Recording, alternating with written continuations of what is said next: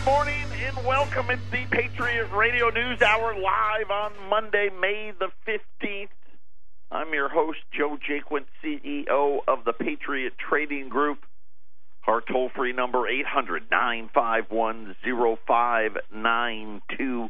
The website at allamericangold.com. All kinds of, you can do it all out there. Make sure that's part of your favorites. Get the news to keep you all comfortably disturbed out there. Man, I tell you what, whew, it was a tough weekend for me. That flu was not fun at all. And I will say this: I wanted to cry, and I'm not talking about, about that computer virus that uh, went crazy all over the world. I guess over the weekend. Wow, I, I, will say this: uh, I haven't been that sick in a while, and true to form. And my wife, if she was here, could testify. I was a big baby about it. I really was. And my matter of fact, oh, that hurts to laugh. My stomach muscles are killing me. I mean, you know, let's face it. I could afford to be in a little better shape, uh, but yeah, I was doing a bunch of uh, crunches, uh, just not the sit-up kind. It was more like the uh, get on your knees kind. It was not a not a good weekend. Uh, but I'm here today, a little weak, a little tired, but the show must go on. And and I'll say this as we kind of think about what happened again, you just never know. Every weekend something happened. You know, you had that that WannaCry virus where uh, some 22 year old in I think it was in the UK who lives with his parents stopped it, and I don't know if he stopped it, but I think he did. He kind of stopped it. Now they're saying today uh, that it may reappear. Uh, a new version may reappear, but it was. I mean, it shut down like hospitals, and apparently registering a domain name. and I think it was like eleven bucks, ten dollars, and something. The the kid paid and uh, stopped it in its tracks. Otherwise, you know, this is part of the electronic thing that I always hated. What happens when all the computers go down? and this one was another. They they said it was a a flaw in the Microsoft operating system. Uh, so be careful. Don't open those emails. Right? If you don't know who, who it's from, yeah, don't open them because anybody. It only takes one person, and it goes to everybody else apparently. But uh, we'll have to wait and see. And then, of course, probably the biggest news was North Korea was successful in its latest missile test. Uh, apparently, we weren't able to shut this one down. It was a ballistic missile, and they say may be nearly as big of a deal as the actual propaganda that the regime tends to make.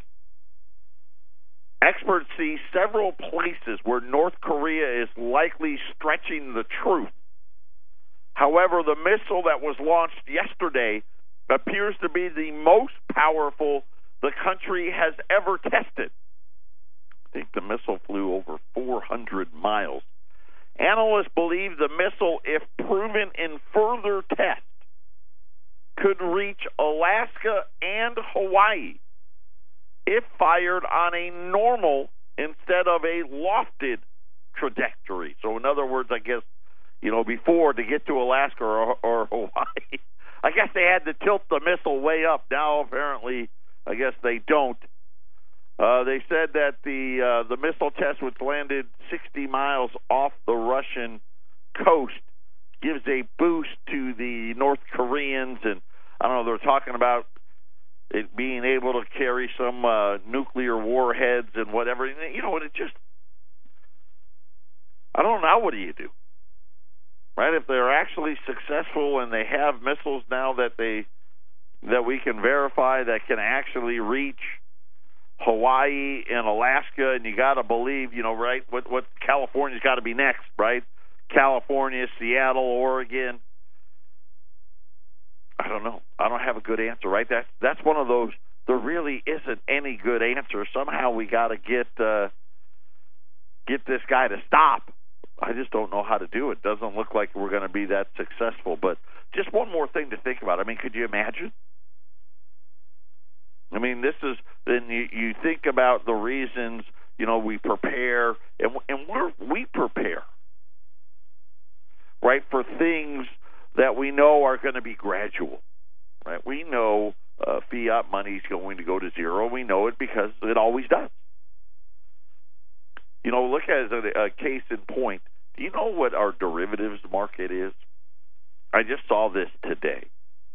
It's still five hundred trillion dollars. That's just in the U.S. I mean, total United States GDP. You know, even the fake GDP numbers that they like to spew out, what are they like? What eighteen trillion? And yet, our banks are holding five hundred trillion dollars worth of derivatives. Think about it. You add up every dollar in, in people's retirement, and I think you get to like eight, 17 or 18 trillion as well. So if you took the entire GDP of the nation, all of the savings of the of the retirement savings of the entire nation, you're still only at 36, 37, you know, 38 trillion max. So you kind of understand that one. But a nuclear attack on Alaska or Hawaii, that's a whole lot harder to prepare for. Patriot Radio News Hour. We'll be back after the break. Don't worry if you're worried about North Korea. The United Nations Security Council is going to meet tomorrow in a closed door meeting, so I'm sure that. oh, man, we need to get rid of that, don't we? I still don't know anything good that's ever come out of it except us spending a whole bunch of money. But they're going to meet tomorrow, and they're calling for tougher sanctions. Sure, yeah, that's that's going to do it. Uh, but you know, we're talking about the size of the derivatives market, and and for most people, they truly don't understand that this really ultimately is the backbone of the fiat currency system. This is what's going to implode. That is going to be essentially be the end of it all, and this is the this is the debt that nobody likes to talk about. In the latest report from the two day conference on derivatives and regulatory changes, yes, I know that's a that was quite a yawner, right? Yeah, I don't know how many people were going to the derivatives and regulatory cha- uh, changes conference, but that's what you got me for. I didn't go to the conference, uh, but I did read about it. They're saying that the just over $500 trillion in outstanding over the counter derivatives remain an important asset class. And of course, it's kind of funny to, to call it that uh, because it's so big. $500 trillion, 25 times the GDP of the United States, seven times global GDP. Derivatives aren't just an important asset class, they're the largest financial weapon of mass destruction. That was actually Warren Buffett. And I'll say this I don't agree uh, with a lot of what Warren Buffett says. Uh, you know, Warren Buffett made made his his fortune. He's probably the the one guy you can point to to say, you know, he was the the debt king. Because you know the other guys like Bill Gross, right? He made his fortune through a company. You know, Carlos Slim, the Mexican billionaire, same thing. You know, you you you look at uh, Larry Ellison from Oracle, the guy now from uh, Amazon. But Buffett did it by using other people's money and buying companies and doing all of that stuff. But he called the derivatives the financial weapon of mass destruction. And they're used for hedging economic risk. And one of the things you have to think about is what could we possibly have to hedge that would be worth $500 trillion? They are called speculative directional exposures. That's really what? Speculative directional exposures. I'm not sure which direction they're, they're referring to, but they are also known as very risky one sided bets. It's all tied together in a what we'll say like a an opaque interwoven interbanking system. The chart from the New York Fed shows how derivatives ballooned ballooned 150 percent, or by 360 trillion dollars in less than the four years before the financial crisis. Now think about this, okay? So the derivatives market was about, you know, you think about it, about a hundred and forty billion dollars, give or take. Then it balloons, and then it got as high as seven hundred trillion when you did all the quantitative easing that the Federal Reserve uh, was doing. Now it sits at over five hundred trillion dollars, which is the highest level since right before the financial crisis. And you think about in in like 2005, this thing wasn't even 200 billion dollars. 200 I'm sorry, 200 trillion dollars. The vast majority of these derivatives are interest rate and credit contracts. Now, again, interest rates, and then, of course, the credit contracts. So, when you think about the Federal Reserve and all of this talk about interest rates, then you kind of see how did this happen? How did we get this huge spike in this extremely dangerous class? And the answer really is simple. All the interest rates are near zero. You know, the funny thing is, is you, you look at today the 10-year note, it's only at 2.3. And yet the Fed is supposed to next month raise interest rates to 1%, which should put the 10-year note about three, three and a quarter, about almost a whole point higher than where it is now. But it, it's not. And the realities are, I don't know what the economic consequences would be if it is. Remember, Bill Gross says it can't go above two six. I think I may find out why. Why would that? Why would he say that? According to the OCC, on their 2016 report on derivatives, J.P. Morgan Chase, you want a reason why we need to break these banks up? Holds $47.5 trillion of derivatives. At least what they say is 47.5 trillion. No one really knows. And this is the problem with this market. Everybody says, well, yeah, we, we price it at 100%. We know the economy is not 100%. And I don't care what the unemployment rate is, it's not 100%. We don't have GDP growth. We're running budget deficits of half a trillion dollars in growing by the second. Right? We don't even we haven't even passed the budget for 2017. And you think about it, it's May, June, July, August, September, and it's over fiscal year starts on October 1st, and we still don't even have one. We don't even know what the debt is right now. Citibank holds 43.9 trillion. right, you think about your FDIC insurance, right? All of you that feel comfortable with that.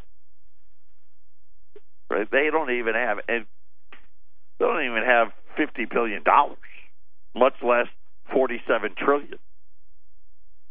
The top twenty-five U.S. banks hold one hundred and sixty-five trillion dollars of of derivatives.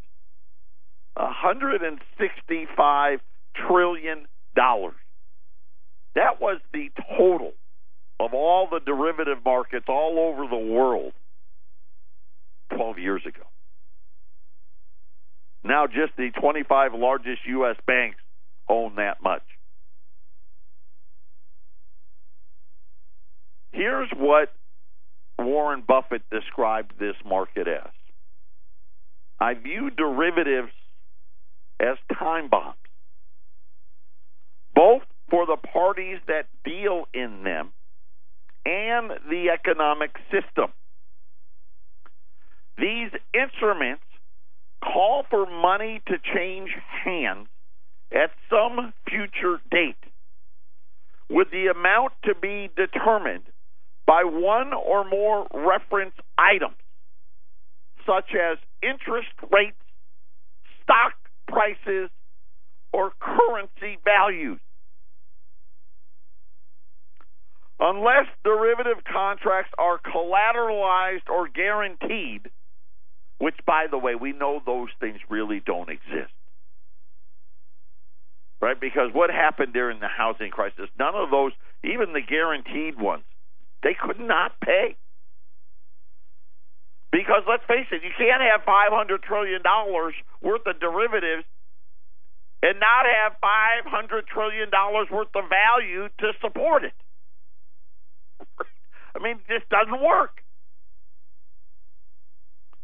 Their ultimate value depends on the credit worthiness of the counterparties, which is essentially what Warren Buffett said. Same thing I just told you, which is, hey, you can slap guarantee on it all you want. That guarantee is only good if the people that are guaranteeing it actually have the money. Before a contract is settled, the counterparty records profit and losses, often in huge amounts, in their current earnings statements without so much as a penny changing hands.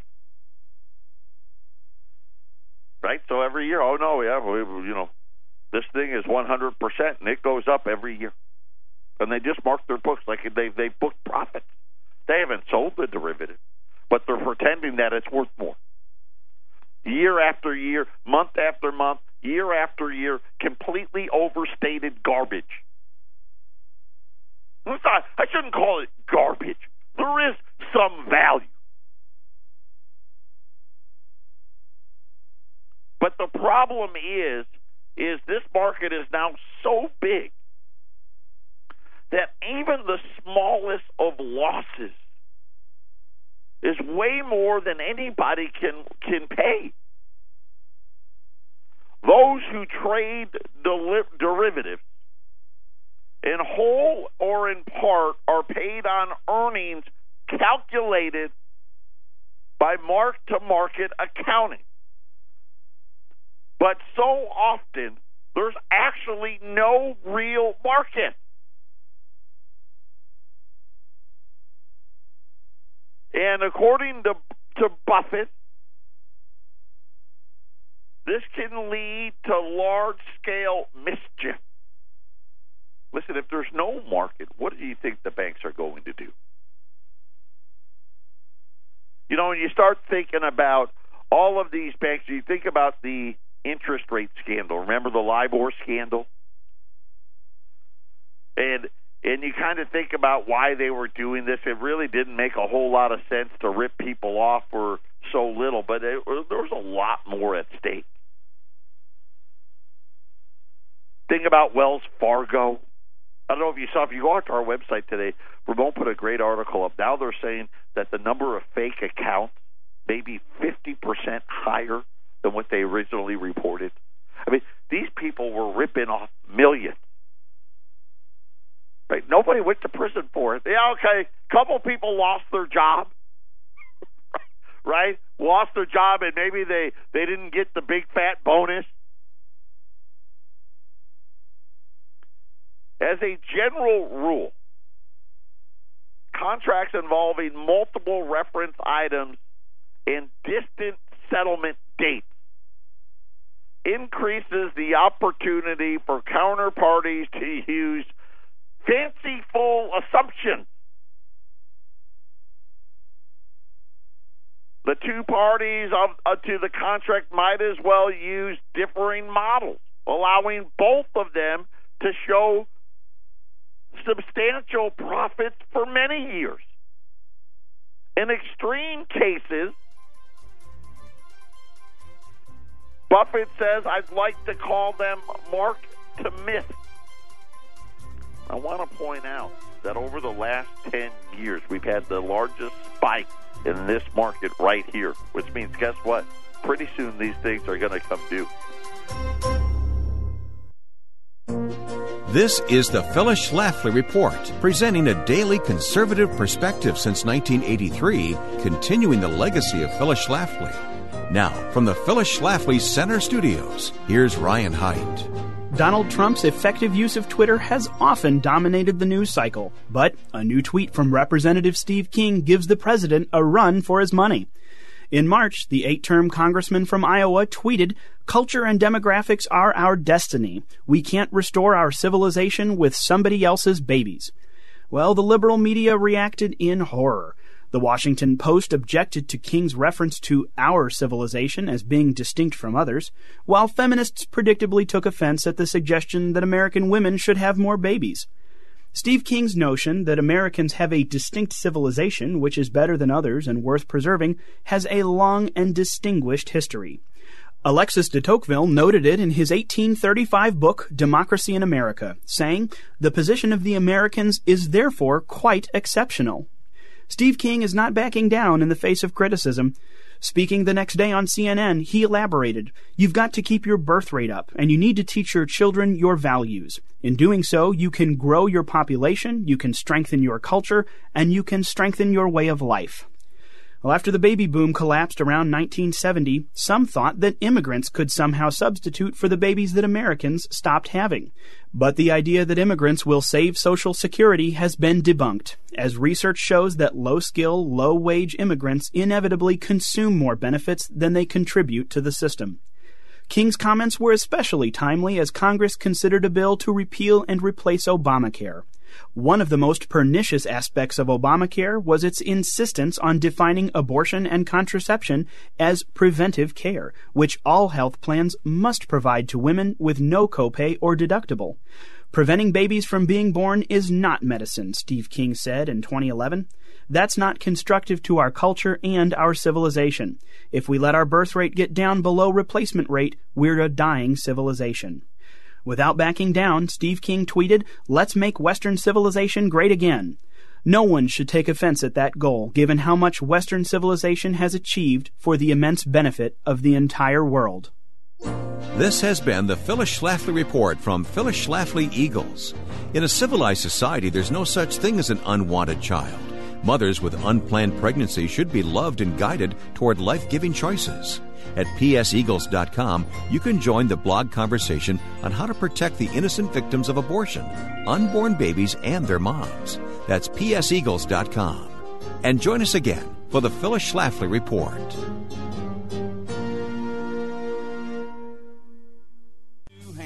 He was backwards, backwards. Welcome back, Patriot Radio News Hour. I know it's so it's so hard to explain, and and I know that that I'm probably not doing the the greatest job in how big of a problem this is. You know, most people don't realize this, but the derivatives market really didn't exist until the late 1990s. Matter of fact, in 2000, there was less than a hundred trillion dollars worth of derivatives. We're now over 500 trillion. And you kind of start scratching your head and start what did this 500 trillion get us? Right? And you think about all of this great innovation, as they like to call it. And really, what it is, and what people don't understand, it's allowed the banks to take even more risk and pretend that it's, you know, securitized. Right? They put the word, you know, securities right in it. Right? That should make everybody feel better. Hey, don't worry, because it's securitized. And then you start thinking about what happened when all of these things come due. Right? And all these banks they use as Warren Buffett with with mark to myth. Right? And you think about like the Federal Reserve and all their rosy little assumptions that never come to fruition, and you start thinking about oh, holy smoke, we we've added hundreds of trillions of dollars in these things that nobody knows what they're worth. They don't ever sell them, but they put them right on the. They they log them in as profits every single quarter. Oh yeah, this. Oh yeah, this. I mean, these are backed by Sears buildings,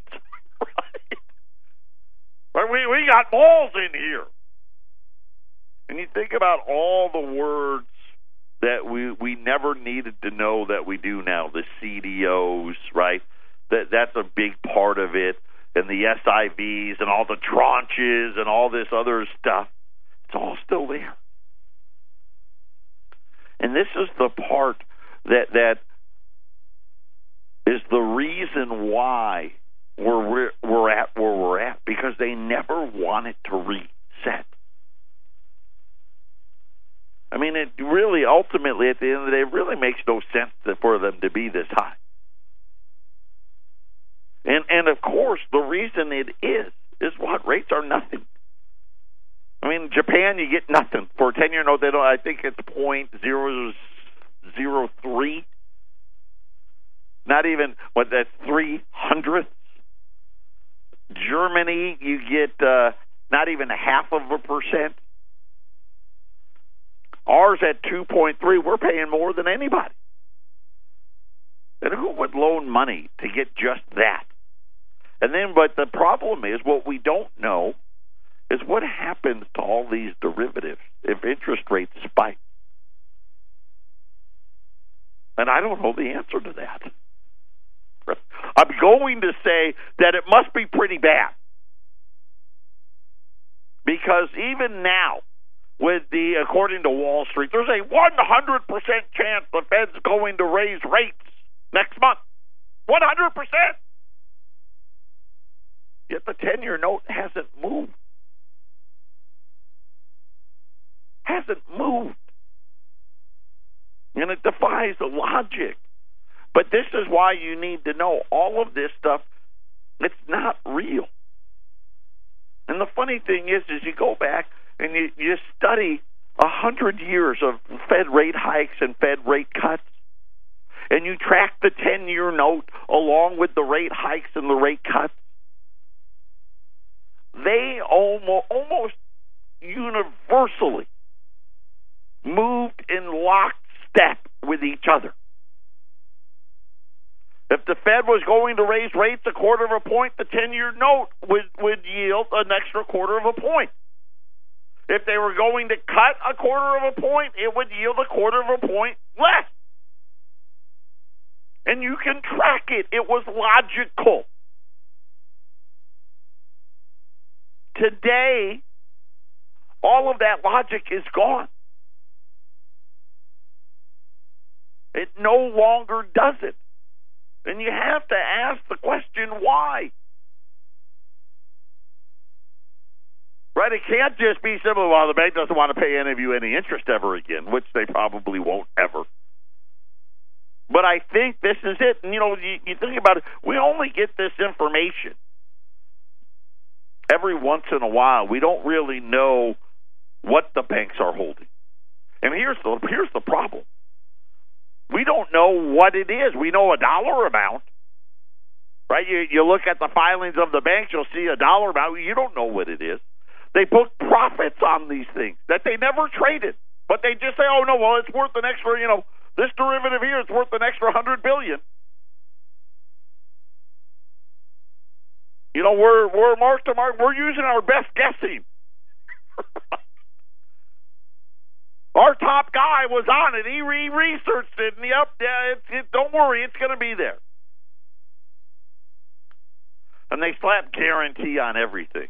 I love it. There's a commercial in this town that runs. It seems like Adam. I mean, it's every channel he's on on the radio talking about annuities, right? And and a ten percent upfront bonus and all this other. I mean, it's great. Why wouldn't everybody do it? And well, annuities aren't for everybody because first of all, you need to have a large punt, punt, uh, a large chunk of money to have one. But right at the end, so he talks, you know, it's great, it's guaranteed, and blah blah blah. And then right at the end, it gives that little disclaimer, you know, and talks about prepayment penalties and this penalty and that penalty. And then it says, and oh, by the way, the guarantee is only based upon the insurer's ability to pay. Which essentially means there is no guarantee. The second the insurer doesn't have the money to pay, they don't have to pay you. And it's the same way with this $500 trillion market. And again, how did it get so big? The answer is simple.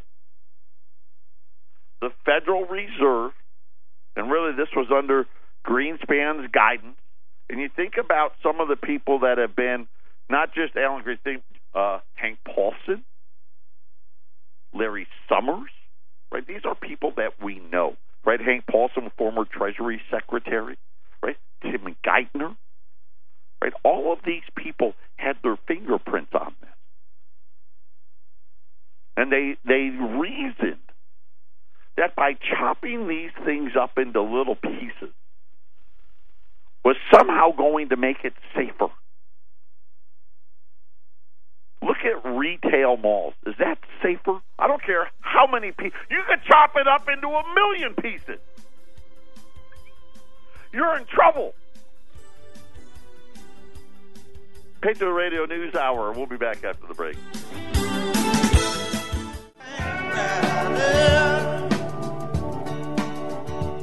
Moody's lowered its credit ratings for Dominion Bank, Bank of Montreal, Bank of Nova Scotia, Canadian Imperial Bank of Commerce, National Bank of Canada, and Royal Bank of Canada, citing more challenging operating environments for the banks in Canada for the remainder of 2017 and beyond.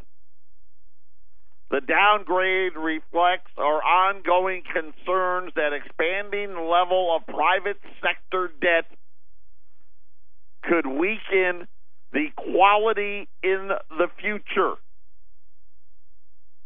Right? And what are they talking about? What debt are they talking about? They're talking about these derivatives. That's really ultimately what the ultimate end game is. And I don't know if you're aware of it, but you know Canada's starting to hemorrhage now. They're having a big uh, crisis in their mortgage market. The mortgage lending units are starting to to have issues. Matter of fact, there is a huge run on one of them that uh, is putting it on the brink of bankruptcy. Uh, I think one of the Spanish banks this morning uh, has also announced that they're they're having issues again, and it doesn't stop. It goes away for a little while but think about what's happening here. What do we know? We know auto defaults are rising. Right? We know the auto the auto market's in trouble. They don't want to say it yet, but they're in trouble. Right? Sales are falling, even though discounts are almost at all time highs. In, mo- in a lot of cases, they are at all time highs. In the incentives, defaults keep rising. Right now, now we know credit card defaults have, are, are rising. Now we we've been talking about student loans, and then you start to think about there's five hundred trillion dollars of derivatives in these markets. Think about the retail space. By the way, there was an article uh, this weekend talking about how Sears has they already shut 150 stores. Have been shutting stores without anybody knowing. Well, I shouldn't say without anybody knowing it, but they're they're notifying the state one at a time instead. You know, normally they make, hey, we're closing, you know, 50 stores, 100 stores, 300 stores. They make the big announcement. They've stopped doing it. Matter of fact, there's another 30 stores that are going to close by the end of summer, and then on top of the 150 that have already closed, and you just start thinking about when does it end, and what happens to the debt that's behind it. Ardreen McNally celebrated her 49th birthday in January. She heard a knock on the door of her modest home in northeast Philadelphia. She was being served. They actually paid someone to come out and serve me papers on Saturday afternoon, she said. like, I mean, when you owe. But the papers were from the federal government. A lawsuit that represents something more than just an unwelcome birthday gift. It's an example of the program the federal government has brought to 19 cities around the country, including cities like Brooklyn, Detroit, Miami, Philadelphia, right? All the big ones. You know, you're in the top 20 this you got this program. Suing to recover unpaid student loans. Every day. And this is, you know, you think about every day 10,000 people file for Social Security. Every day 3,000 people default on their federal student loans. it's incredible. And I don't mean to laugh because it's not funny, but it is kind of funny. And those lack of payments amount to unpaid bills right now of already $137 billion. And I can tell you right now, triple that number. Because before you get to this point, it takes years to get to that point. There's easily $500 billion, four four to $500 billion of student loans not being paid. And then there's another $500 billion of it, right, where the students are still using it, right? In other words, I'm still in college. I don't have to pay yet. Which means of only about a third of student loans are probably even getting paid for. For decades, the government has tried to get borrowers to pay up by hiring debt collection agencies to call them, send letters. But now the government is going to the new strategy of lawsuits. McNally filed for bankruptcy in 2006, clearing out all of her creditors. So think about it. Here's a lady who in 06, like a lot of people, right? A lot of people, she had to file bankruptcy. You can't file bankruptcy on your student loan. But even after filing bankruptcy, right? Hey, I'm writing it all off. I can't pay my credit card. I can't pay my car. I can't pay my. I can't pay it.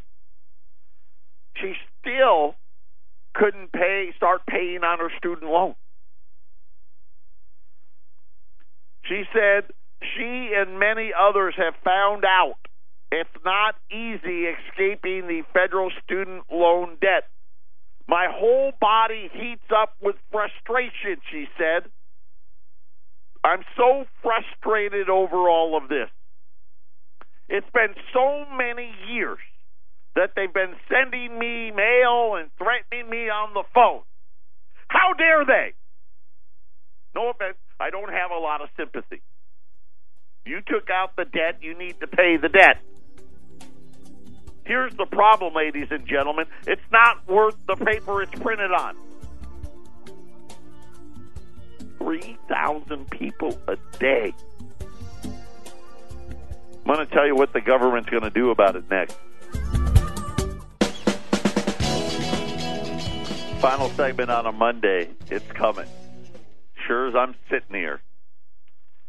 They started this program two years ago.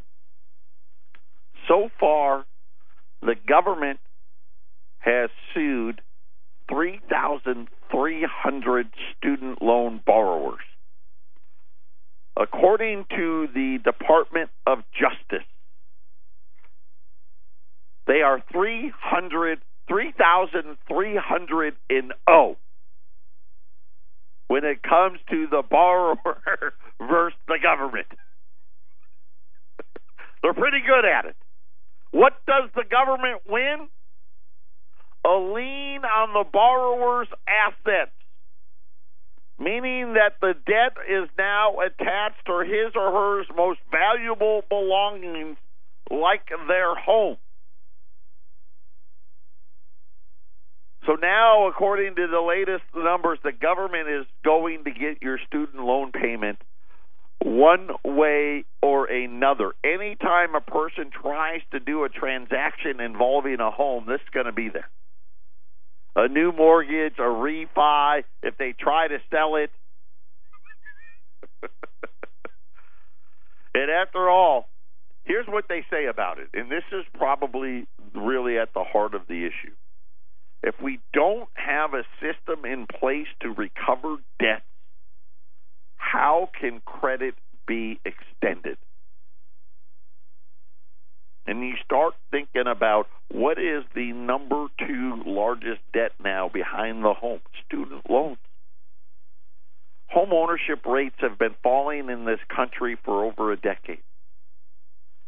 Student loan debt has exploded.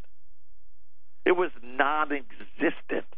Didn't even exist 20, 30 years ago. Now, the second largest debt we hold. Then you start thinking about these banks holding hundreds of trillions of dollars of derivatives, and you start to, you know, you tell me, how is this really going to work? You know it, I know it. I don't need to sit here and tell you everything. You already know. Now the question is, how prepared are you going to be when it happens? Quick look here at the markets. Uh, gold's up four, twelve hundred thirty-two dollars. Silver uh, up almost thirty cents today. Uh, not a surprise. Uh, now silver's over sixteen sixty. Uh, cases of silver eagles, and I will tell you, uh, Wendy was on the phone with the bullion bank this morning. These cases, these backdate cases of silver eagles the U.S. or the U.S. Bullion Bank told us this morning that two thirds of their surplus has now disappeared just in the last two weeks, just since May first. Uh, so once the once we've run through this allotment, you're going to see about a 50, 50 cents an ounce increase on on rolls of silver eagles. Will cost you an extra ten bucks. Uh, cases of Silver Eagles are going to go up 250 bucks because the only thing that'll be left are the 2017s. Uh, but right now, you can buy cases of U.S. Silver Eagles for nine thousand eight hundred and seventy-five dollars, and that is delivered nine thousand eight hundred and seventy-five dollars, or rolls of U.S. Silver Eagles at four hundred dollars. Silver still a really good buy. Uh, down to 74 ounces to one ounce of gold, but anything over 70 is very, very attractive. Take advantage. 800 951 0592. Make sure you're prepared.